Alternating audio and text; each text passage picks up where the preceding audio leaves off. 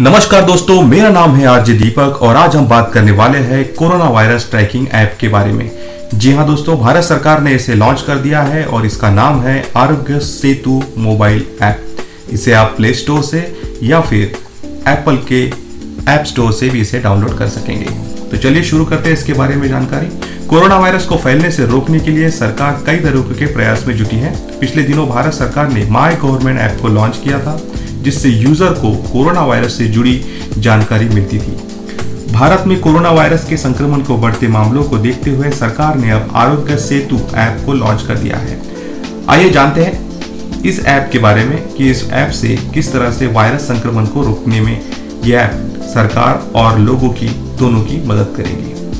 The Next Web की report के मुताबिक यह एक कोरोना वायरस ट्रैकिंग ऐप है, जिसमें लोकेशन डाटा और ब्लूटूथ के ज़रिए यूज़र को यह बताया जाता है कि वह कोरोना वायरस से संक्रमित किसी व्यक्ति के संपर्क में छह फीट के दायरे में आया है या नहीं। कोरोना वायरस टेस्ट अगर किसी व्यक्ति का पॉजिटिव आया है और आप उसके संपर्क में आए तो आपका ये डाटा वो ऐप सरकार को भेज देंगी और इससे जल्द से जल्द इससे संक्रमित व्यक्ति का इलाज जो है वो हो पाएगा।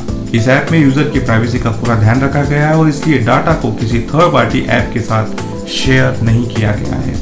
आरोग्य सेतु ऐप और भी कई नए फीचर के साथ लाया गया है। इस ऐप में चैटबोर्ड की मदद से आप कोरोना वायरस के लक्षण को पहचान सकते हैं। इसके अलावा, ये ऐप हेल्थ मिनिस्ट्री के अपडेट्स और भारत के हर राज्यों के कोरोना वायरस हेल्पलाइन नंबर भी शो कराती है। इस ऐप को गूगल प्ले स्टोर और एप्पल प्ले स्टोर पर रोल आउट किया गया है। 11 भाषाओं को सपोर्ट करने वाली इस ऐप को आप आसानी से डाउनलोड कर उपयोग में ला सकते हैं। तो आज के लिए सिर्फ़ इतना ही। धन्यवाद।